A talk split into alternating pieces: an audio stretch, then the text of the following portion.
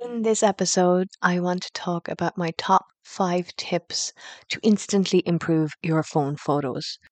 Number one is always use natural light, or as much as you possibly can, shoot in natural light. Smartphones are really smart, but they struggle when the light gets lower. So when they struggle, the settings change, but the quality of the photograph will get less, maybe a little bit pixelated. You're shooting in natural light, it can make the most of the camera. And when you shoot in natural light, you will be amazed at the amount of detail that the photograph will pick up. You know yourself, when you zoom in on a photo that had really nice natural light, there is so much detail.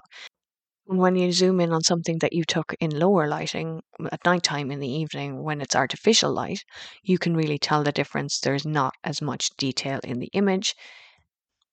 Number two is zoom with your feet. Yes, you heard me right. Don't use the digital zoom on your phone unless you really, really have to. But move in closer. Walk closer to the object and get the camera physically closer because you start to lose quality in the image when you start to use the digital zoom on the camera. And because using the digital zoom degrades the quality slightly of the image, you also have to hold yourself a lot more steady while taking the picture. Number three is be aware of backlighting in your images. Have you ever taken a picture of somebody or something and the sky is lovely and clear? The person or the subject of the image is darker, it's because the camera is trying to expose for the average of the image. Just get less sky in your image. That way, the camera will expose more for the subject than it will for the overall image with all of that sky one place that backlighting from skies, especially, is really good is if you're trying to take a silhouette image, whether it's a silhouette against the, the sky during the day, or what's really good is silhouettes taken against the sunset sky. In that case, you can have as much of the sky in the picture as you want.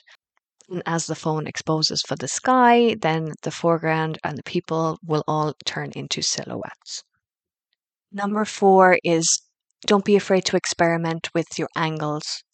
Shoot down from high up, shoot up from low down, even get down on the ground, kneel down, crouch down, lie down. Especially if you're doing landscapes, if you get low down and you have blades of grass in the foreground and then the view in the middle of the grass, it looks really good. If you have time, decide you're going to take six variations of each image. So one in landscape, one in portrait, one close up, one aerial view, one down and looking up, and one with something blurred in the foreground, which can create a really nice depth of field for outdoor and landscape photos. Number five is an obvious one, but it's also one that some people completely forget too. It's make sure that your lenses are clean. You've got your phone in your bag, in your pocket, you put it down, you pick it up, you put your finger on it, you put your thumb on it, you accidentally, you know, it ends up with all sorts of grease and gunk on it. And it's amazing how that can affect the photographs. Even if it doesn't look like it's that dirty, it can create a slight haze, it can confuse the camera, and the lighting can be off.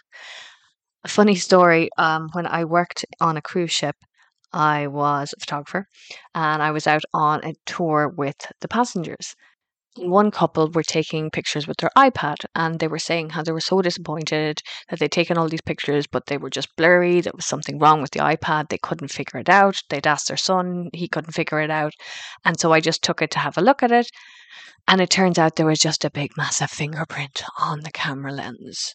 And they hadn't noticed. And they had been to so many ports at that stage. Just make sure that your lenses are clean and that will not affect your photographs. Okay, just to recap the five points. Number one, always use natural light. Number two, zoom with your feet. Number three, be aware of backlighting of your subject in photos. Number four, experiment with your angles. And number five, please clean your lenses. That's it for today. I hope you found this useful. And if you would like me to do some more of these photography tips, just let me know.